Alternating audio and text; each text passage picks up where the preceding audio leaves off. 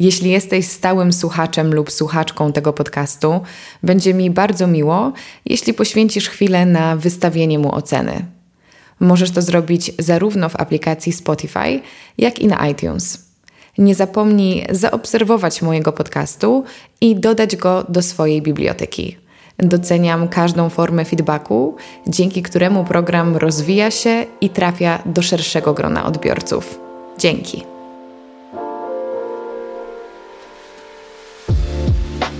Cześć. Słuchacie podcastu Karoliny Sobańskiej, a to jest odcinek 265. W tym programie poruszamy tematy związane z dobrym życiem i celebracją codzienności. Zapraszam Was na kolejny zbiór polecajek. Tym razem jest to podsumowanie marca. Był to dla mnie miesiąc pełen wyjazdów, sztuki i książek, także motywem przewodnim odcinka zdecydowanie są podróże, a ja z przyjemnością podzielę się z Wami moimi odkryciami, ale to za moment. Partnerem odcinka jest marka Fox, platforma oferująca wynajem nowych i odnowionych smartfonów. Ciekawa inicjatywa, prawda? Ich misją jest oferowanie dostępu do urządzeń najnowszej technologii i wydłużenie cyklu życia telefonów. Główną ideą Fox jest wolność. To klient decyduje, kiedy zakończy umowę. A do tego klient zawsze płaci tyle samo. Brak zobowiązania związanego z minimalną długością umowy i stała cena najmu to wyróżnik oferty Fox. A do tego cena uwzględnia jedną naprawę smartfona rocznie. Po więcej informacji odwiedź fox.pl. Nie mogę się powstrzymać i nie powiedzieć Wam, że już za chwilę, bo 4 kwietnia mój podcast kończy 5 lat. I z tego tytułu będę miała dla Was małą niespodziankę jubileuszową, ale więcej nie zdradzam, po prostu bądźcie czujni, obserwujcie ten podcast, aby przyszło do Was powiadomienie, że dzieją się nowe, ekscytujące rzeczy. Przechodzę zatem pięknie do mojej dzisiejszej listy polecajek. Sprawdzam sobie w notatce, ile nas czeka atrakcji. Jest ich dzisiaj, słuchajcie, 13. I tak jak powiedziałam we wstępie, dużą rolę grają tutaj podróże, których miałam przyjemność odbyć kilka w tym miesiącu, ale moje rekomendacje są bardzo, bardzo zróżnicowane i myślę, że będzie tam sporo dla osób, które nie planują nigdzie dalej się w najbliższym czasie wybierać. No ale pierwsza rzecz jest e, zupełnie niepodróżnicza i śmieję się, że trochę wprowadzając ten nowy nawyk, bo o tym mowa, przygotowałam się na zmianę czasu, ale uwierzcie mi, to było zupełnie niezamierzone. Otóż moim pierwszym ulubieńcem, moją pierwszą inspiracją marca jest bardzo wczesne wstawanie. Ja przez większość czasu w ostatnich latach budziłam się mm, koło godziny ósmej. Takim moim czasem docelowym była 7.30. Pamiętam, jak na studiach zrobiłam sobie taki tygodniowy eksperyment wstawania o 6 i pamiętam, że było to dla mnie ciężkie, ale byłam bardzo zdziwiona, że rzeczywiście w 4 godziny, czyli do godziny 10, można całkiem sporo zrobić, znacznie więcej niż kiedy wstaje się o 8. Jest to na pewno odkrywcze, ale wracając do dnia obecnego, wymyśliłam sobie, że będę wstawać o 6.30. I też zdaję sobie sprawę, że dla wielu z Was prawdopodobnie jest to normalna pora, jeżeli wychodzicie wcześniej do pracy czy jakiekolwiek macie zobowiązania poranne, ale dla mnie zdecydowanie jest to wcześniej i jest to jakiś wysiłek. No ale żeby nie było, że jestem aż tak oświecona, że stwierdziłam, że zrobię to dla siebie, to trochę mnie do tego przymusiły okoliczności. Otóż y, miałam mieć nagrania przez cały tydzień o godzinie 9 rano. A jak może wiecie, poranki są dla mnie bardzo ważne. Jest to taki święty czas w moim dniu, kiedy to jestem sama, w ciszy, bez telefonu, piję wodę, robię jogę, jem śniadanie. Może w ogóle zrobię dla Was taki odcinek o nowej porannej rutynie, gdzie nieco rozwinę te wszystkie podpunkty. Pewnie będzie to ciekawe dla jakiegoś grona osób. W każdym razie, po wykonaniu tych czynności szykuję się na nowy dzień i wiedząc, że z uwagi na nagrania muszę wyjść z domu po godzinie 8, miałam dwie opcje. Albo z czegoś o poranku zrezygnuję, albo wcześniej wstanę. No i jak możecie się domyślać, wybrałam to drugie i oprócz czasu na swoje praktyki zyskałam poprzez tę wczesną pobudkę znacznie, znacznie więcej. Pisałam o tym nawet na Instagramie, więc odsyłam Was na Karolina Sobańska, bo tam przemycam różne moje myśli, czasem wcześniej niż e, tutaj. Także możecie sobie tam zaglądać regularnie. I jeśli chodzi o te wczesne pobudki, te pobudki przed siódmą, to myślę, że medycyna chińska i ayurveda wiedzą to i rekomendują od tysięcy lat. Ja pamiętam, kiedy robiłam detoks medycyny chińskiej, to była prośba e, od e, organizatorki, aby wstawać między piątą a siódmą, bo jest to najlepszy czas dla naszego zegara wewnętrznego i dla naszego ciała. No ale oczywiście Pewnie też tak macie, że słuchacie różnych mądrych ludzi i niby coś wiecie, ale jakoś niespecjalnie czujecie, że jesteście gotowi lub chętni na to, by to wprowadzać do swojego życia. Więc postanowiłam zrobić taką mini listę rzeczy, które dało mi to wczesne wstawanie, które mnie mocno zszokowały. Po pierwsze, wstając przed godziną siódmą, budzę się bardziej wypoczęta niż wstając o późniejszej godzinie. Jestem też o wiele spokojniejsza i często budzę się przed budzikiem. Nie czuję takiego porannego chaosu w głowie, takiej gonitwy. Może dzięki temu, że mam taką perspektywę kilku godzin spokoju i zaczęłam też kłaść się do łóżka przed 22. Nie wiem, czy zasypiam o tej wymarzonej 21.30, ale na pewno siedzę w łóżku z książką, co jest też bardzo fajną praktyką, ale to jest już osobny temat. Kolejnym odkryciem było to, że mam bardzo dużo energii w ciągu dnia, stabilnej energii i nie potrzebuję kawy. Kolejny paradoks. Obudziłam się wcześniej, a jestem o wiele bardziej rozbudzona umysłowo. Nie czuję, że potrzebuję dodatkowych stymulantów i słuchajcie, naturalnie powiedziałam do widzenia kawie i przestawiłam się na decaf, mimo że jestem jeszcze przed detoksem medycyny chińskiej, więc zupełnie nie taki był plan, ale było to na pewno bardzo, bardzo odkrywcze. I sięgam po tego decafa po prostu z miłości do, do smaku. Kolejna rzecz to to, że czuję, że poprawił się mój metabolizm. Tak jak mówiłam, medycyna chińska zalecała te wczesne pobudki i dla dobra jelit i metabolizmu warto tego momentu, kiedy one prężnie pracują, po prostu nie przespać. I ostatnia rzecz, w końcu znalazłam czas, tutaj mocno oczywisty element. No, jeżeli wstajemy wcześniej, to, to możliwe, że zyskamy trochę czasu, ale mam czas na medytację, którą zaniedbałam w ostatnim czasie, a od pierwszego zastosowania, że tak to ujmę, od razu poprawiła jakość mojego dnia. Jest to też ogromna rekomendacja dla Was y, ode mnie. I, I śmieję się, że to jest y, taka sytuacja z serii jak się stresuje, to medytuję, tak? Jak trwoga to do Boga, jak stres to medytacja, ale tak też się u mnie zaczęło z medytacją i cieszę się, że ma ona taką funkcję ratowania mnie i jestem jej po prostu za to wdzięczna. W zeszłym miesiącu polecałam Wam tę książkę, a mowa o książce 4000 tygodni, ale pomyślałam sobie, że kto powiedział, że mogę o jednej rzeczy mówić tylko raz? Bo może okazać się, że są osoby totalnie niezachęcone nią poprzednim razem, ale po tym, co Wam powiem dzisiaj, może to się zmieni. Ja naprawdę głęboko wierzę, że jest to lektura idealna na nasze czasy. Oczywiście każdy jest inny, ale wiele z naszych problemów i trudności, przekonań to są rzeczy, z którymi zmagamy się kolektywnie. I jeżeli mnie to dotyczy, to jestem pewna, że są ze mną dziesiątki, żeby nie powiedzieć tysiące osób. I wypisałam sobie kilka wniosków, do których doszłam czytając tę książkę, a raczej konkretnych myśli autora, które po prostu sobie przeczytałam i przywłaszczyłam. I bardzo szybko się nimi z Wami podzielę.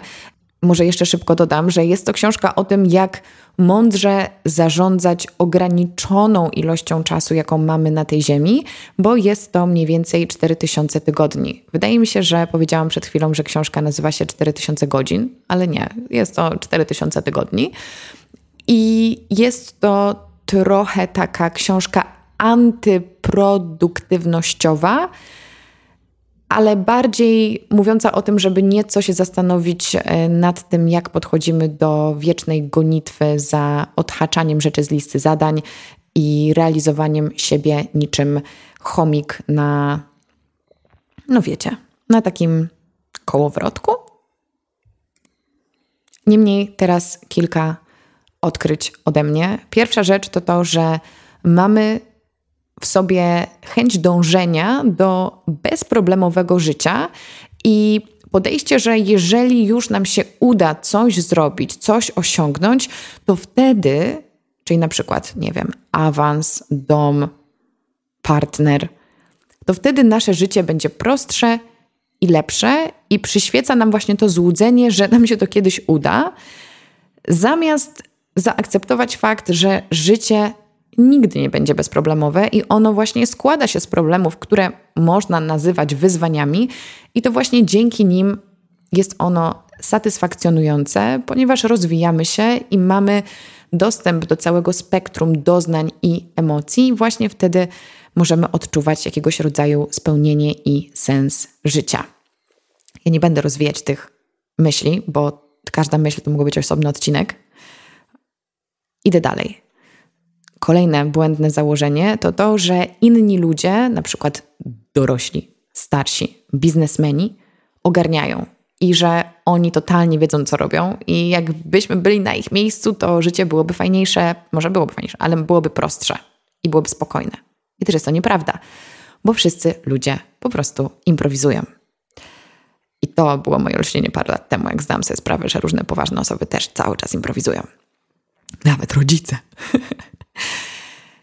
Kolejna rzecz to to, że jeżeli odpoczywamy, to tylko produktywnie. I to też jest hit, bo miałam tę rozkminę sama, napisałam o tym post, a potem przeczytałam o tym w książce i pomyślałam sobie, oho, może warto o tym powiedzieć. Chodzi o to, że odpoczywamy po to, aby lepiej pracować i po to, by być bardziej produktywnymi. No a jeżeli już odpoczywamy dla samego odpoczynku, to się rzadziej zdarza, to trzeba odpoczywać w sposób aktywny produktywny, realizując jakieś swoje cele, nie wiem, sportowe, naukowe, czyli włącza nam się taka gonitwa, tym razem nie za obowiązkami pracowymi czy nie wiem, domowymi, tylko za ulepszaniem siebie w czasie wolnym. Trochę taki syndrom lockdownowy. Nie wiem, czy pamiętacie. I ostatnia rzecz to to, że warto mieć hobby, w których jesteśmy przeciętni. Nie hobby, w których wymiatamy, tylko takie hobby, gdzie wiadomo, że nic z tą umiejętnością, z tą wiedzą nie zrobimy, tylko jest to czysta przyjemność i że to jest bardzo, bardzo odpuszczające, że tak to ujmę. I tak jak ta książka jest poniekąd w kontrze do produktywności, to pozycja, o której powiem Wam teraz, podważa całą branżę wellness i bardzo cieszę się, że jako osoba, która interesuje się tym świadkiem i która też jest jego częścią, mogę zabierać głos właśnie po to, by podważać zasadność bardzo wielu założeń wellnessu.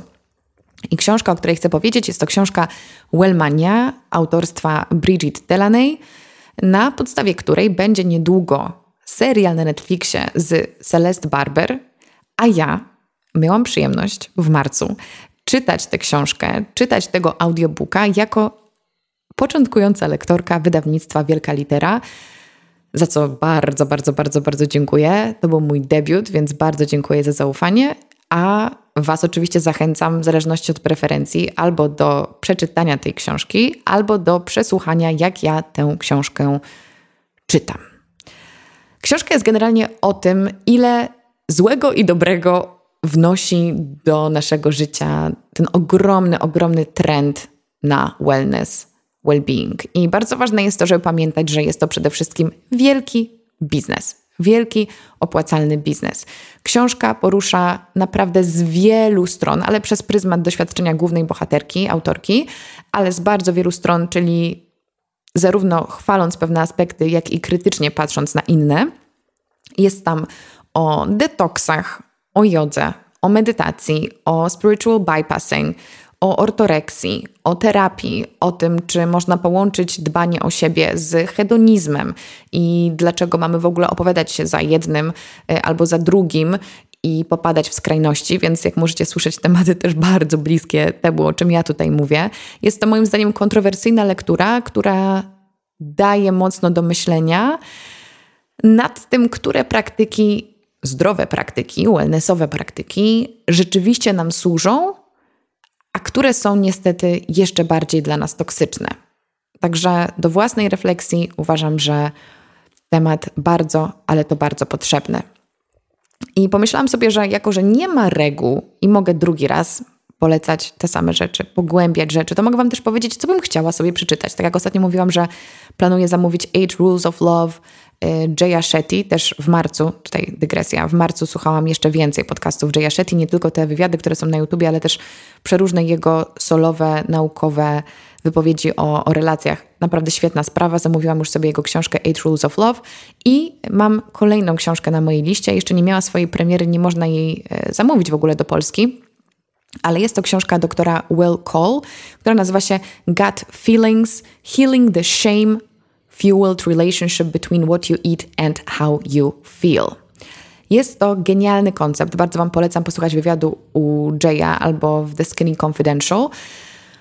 Bo chodzi o to, że wiele z nas wie, że trzeba dbać o zdrowie, leczyć stany zapalne, wspierać mikrobiom, że jelita to drugi mózg, ale sęk w tym, że jeśli nie zaopiekujemy się kwestią emocjonalną, tą naszą presją, odnosząc się do Wellmani, tak?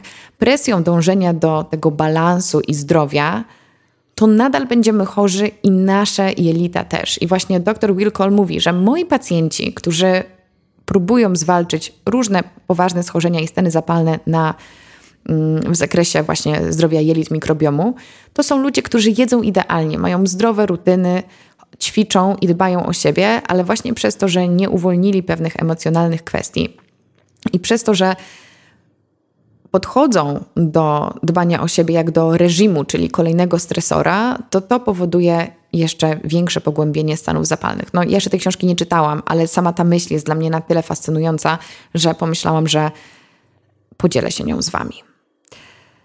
I tym samym mówiąc lekko kolokwialnie, cisnąc po branży wellness, Sama szykuję się do wiosennego detoksu medycyny chińskiej i nikogo do tego nie namawiam. Wielokrotnie już na ten temat rozmawialiśmy, ale wiem, że od ostatniego detoksu sporo osób jest nim zainteresowanych.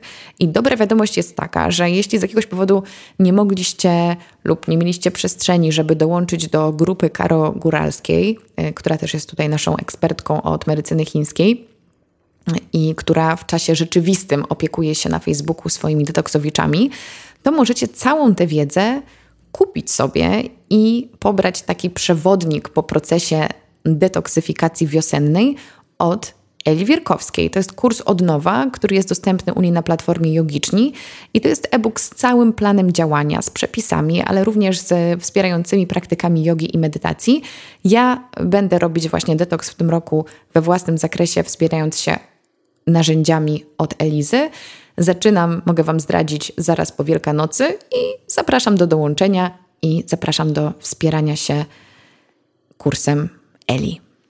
Kończąc wątek multimedialny, ta polecajka będzie kontynuacją poniekąd z zeszłego miesiąca, czyli mowa o drugim sezonie serialu Biały Lotos.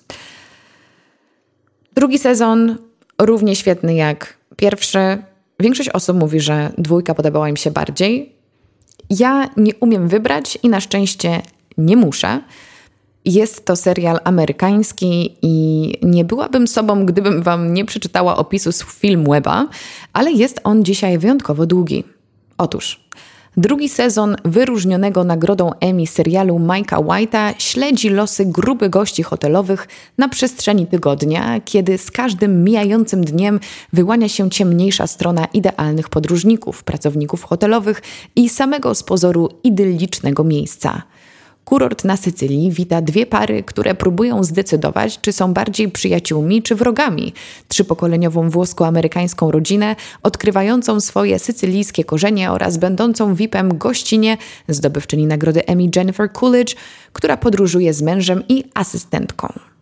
Za kulisami profesjonalna, ale drażliwa menadżerka hotelu stara się utrzymać dwoje młodych lokalsów z dala od swojego luksusowego hotelu.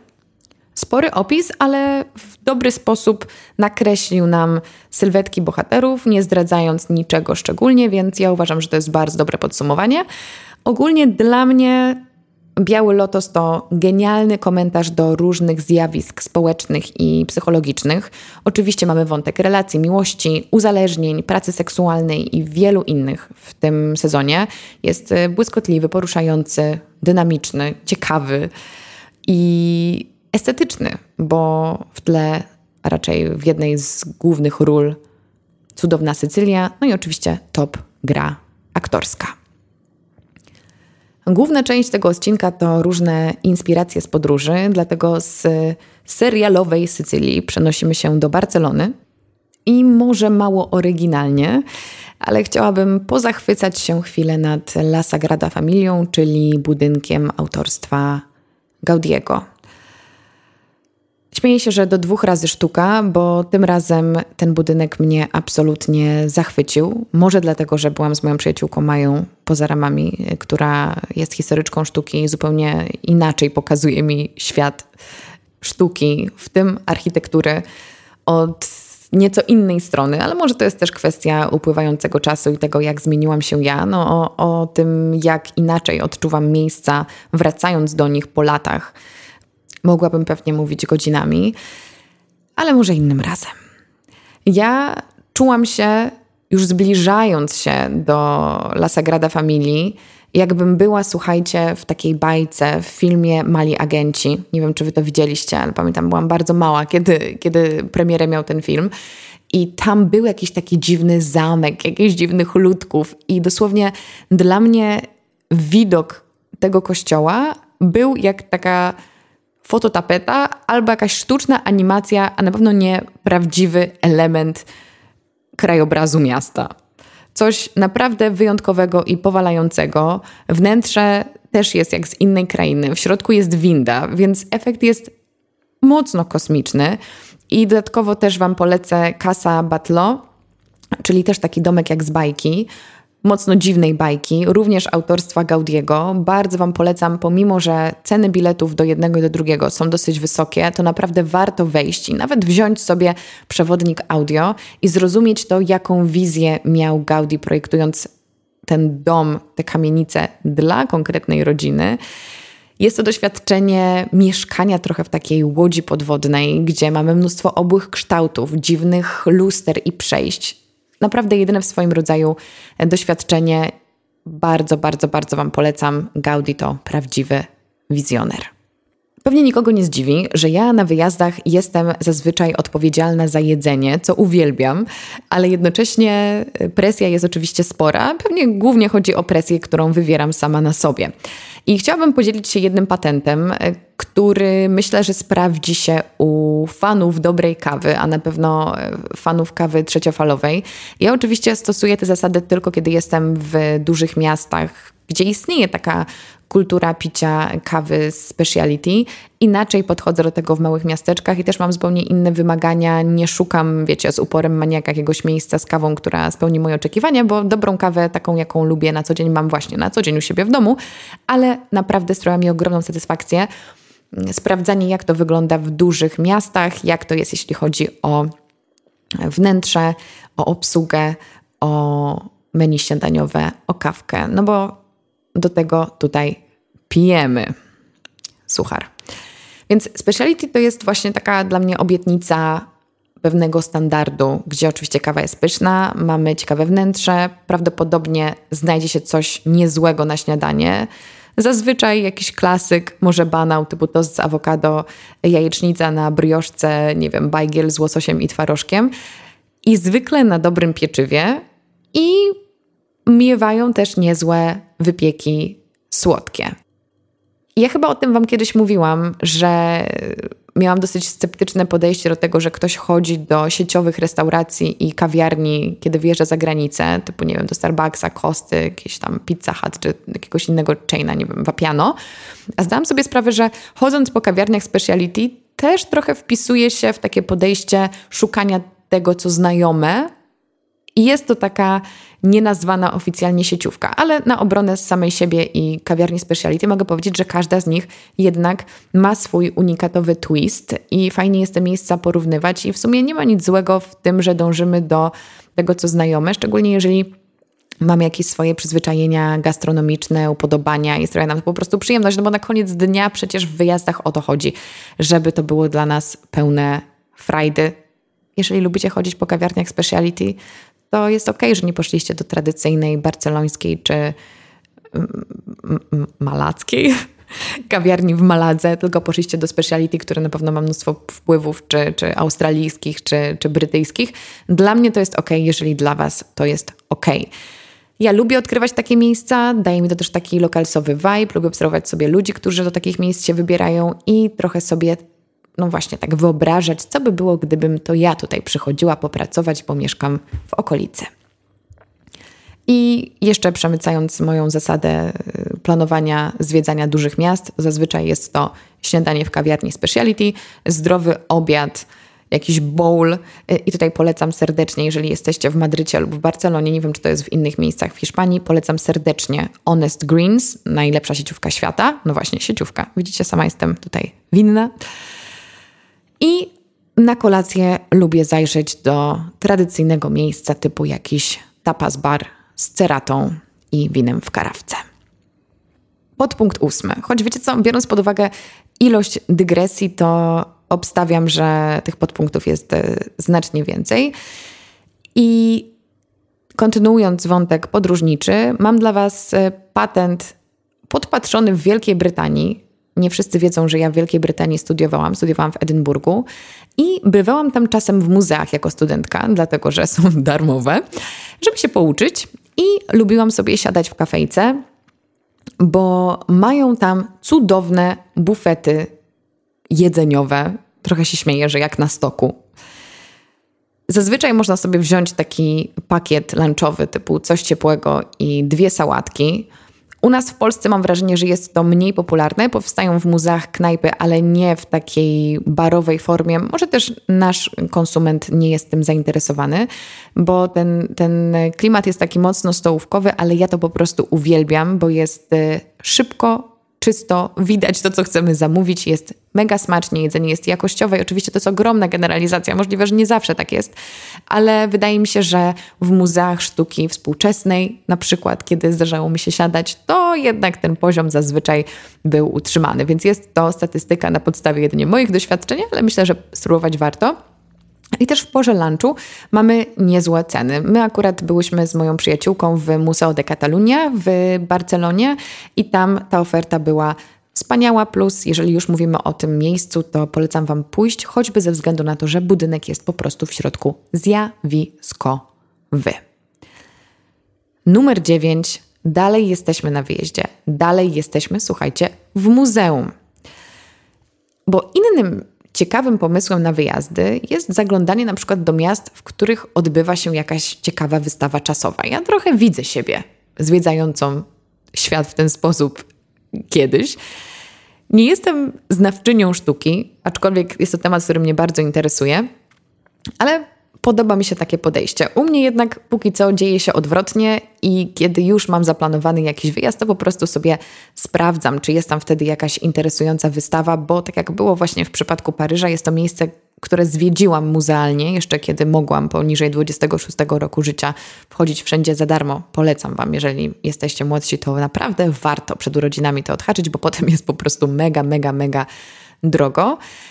Ale wracając do konkretu, planując właśnie wyjazd do Paryża, zobaczyłam, że jest bardzo fajna wystawa w Muzeum Picassa i moje poprzednie doświadczenie z tym twórcą było dosyć średnie. Byłam w jego muzeum w Maladze, nie za bardzo mi się podobało, więc byłam dość sceptycznie nastawiona. Niemniej zarezerwowałam sobie już jakiś czas temu bilet i wybrałam się na tę wystawę, a powinna powiedzieć wystawy. I mówię o tym dlatego, że te wystawy są nadal dostępne, więc jeżeli wybieracie się do Paryża, to od razu Wam mówię, że moim zdaniem naprawdę warto. Rezerwujcie bilet online i uderzajcie. Pierwsza wystawa, i myślałam, że na nią idę, to jest Black is Beautiful, bardzo fajna wystawa artystki Faith Ringgold. Ale okazało się, że głównym punktem programu jest wystawa Celebration Picasso, La Collection Point de Couleur, czyli wystawa przygotowana we współpracy z domem mody Paul Smith. I to jest, moi drodzy, naprawdę wow. To jest niesamowite, jak prezentacja obrazów w danym pomieszczeniu na konkretnej ścianie, plus oczywiście do tego oświetlenie, opisy i tak zmienia odbiór sztuki, a w rezultacie całe wrażenie i, i opinię o artyście. Tak było w moim przypadku. Każda sala miała inny kolor materiał na ścianie, czy wzór na ścianie, i to wszystko zależało od tematu prac, czy od etapu tworzenia Picassa, i każda jego era w twórczości naprawdę unikalnie zapadła mi w pamięć. No i można by pewnie dyskutować, czy to nie odwraca niepotrzebnie uwagi od dzieł sztuki. Pewnie są puryści, którzy tak sądzą, ale dla mnie to było naprawdę prawdziwe wow, tak jak powiedziałam.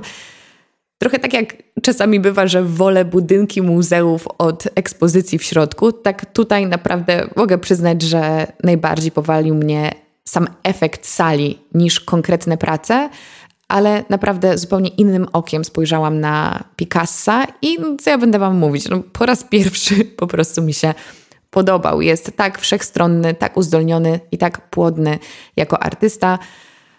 Brawo. Polecam, rezerwujcie ogromna, ogromna polecajka.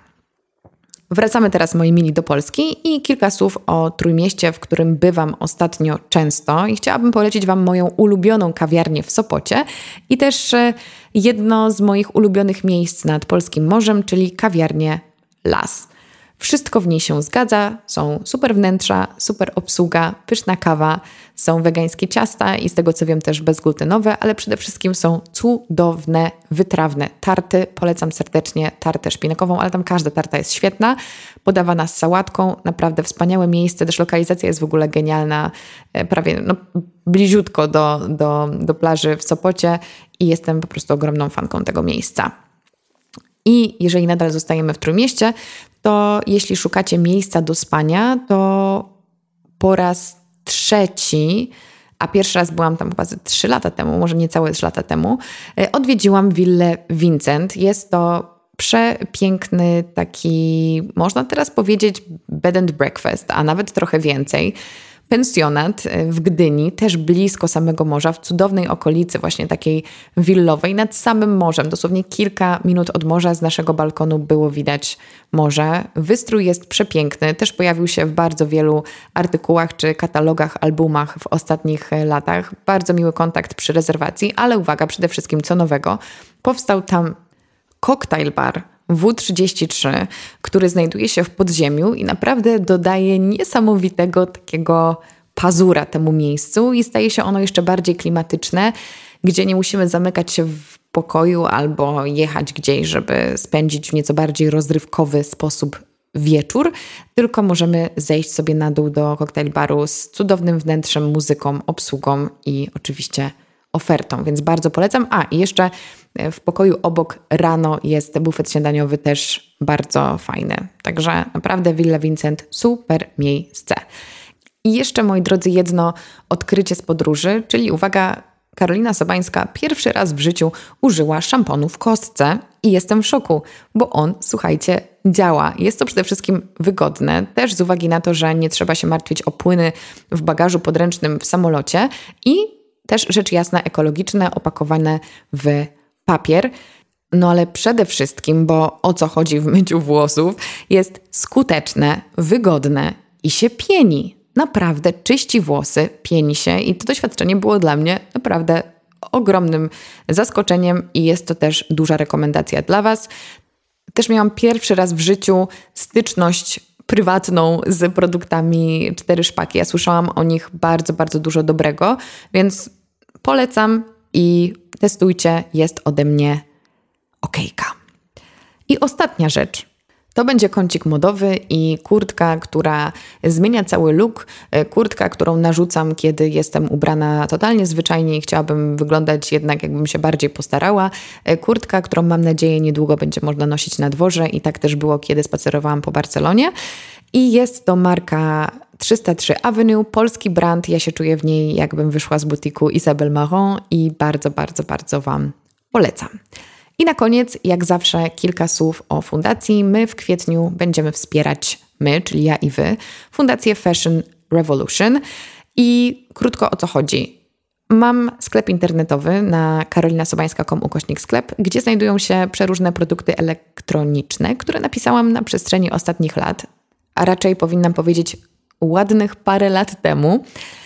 Znajdziecie tam e-booka z przepisami, e-booka o porannych rytuałach, narzędzie do samorozwoju, codziennik, który prowadzi Was e, przez taką roczną podróż po Waszych emocjach, relacjach, marzeniach i wielu innych. Także zajrzyjcie, jeśli to brzmi jak coś, co Was potencjalnie interesuje i wiedzcie, że jeżeli zrobicie zakupy na mojej stronie, to przyczynicie się do wspierania fundacji, bo ja już od lat przekazuję 10% zysków na wybrany cel charytatywny i w kwietniu jest to Fashion Revolution Polska. Kilka słów o tej inicjatywie. Więc celem Fashion Revolution jest świętowanie pozytywnego wpływu mody na świat oraz wszystkich tych, którzy codziennie się do tego przyczyniają. Jako przedsięwzięcie na skalę globalną ma ono także ponownie połączyć poszczególne elementy całego łańcucha dostaw w jedną całość, gdzie każdy pracownik jest ważny i szanowany za swoją pracę. Nie wiem, czy kojarzycie taki slogan Who Made My Clothes, ale jest on związany z Fashion Revolution Day, czyli 24 kwietnia, stąd pomysł na wspieranie Fashion Revolution właśnie w kwietniu. Ma być to dzień, kiedy zadajemy pytanie firmom o warunki produkcji ich ubrań oraz o sposoby podnoszenia standardów tej produkcji. Fashion Revolution poprzez celebrowanie wielkich i małych historii farmerów, pracowników, fabryk, firm i kupców, konsumentów i aktywistów pokazuje reszcie branży, iż zmiany są możliwe. I w kwietniu Fashion Revolution namawia do podpisania petycji Good Clothes Fair Pay, bo jest to kampania promująca normalizowanie płacy pracowników z państw spoza UE poprzez wprowadzanie nowych regulacji unijnych i podpisanie Good Clothes Fair Pay może zapewnić pracownikom branży odzieżowej godne wynagrodzenie. Link jest w opisie.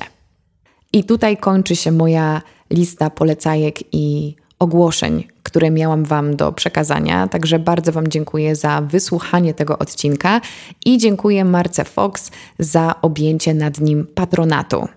Wybór Fox to ukłon w stronę naszej planety, ponieważ możemy korzystać ze sprzętów z drugiej lub kolejnej ręki, redukując tym samym ilość odpadów technologicznych. Duża inspiracja.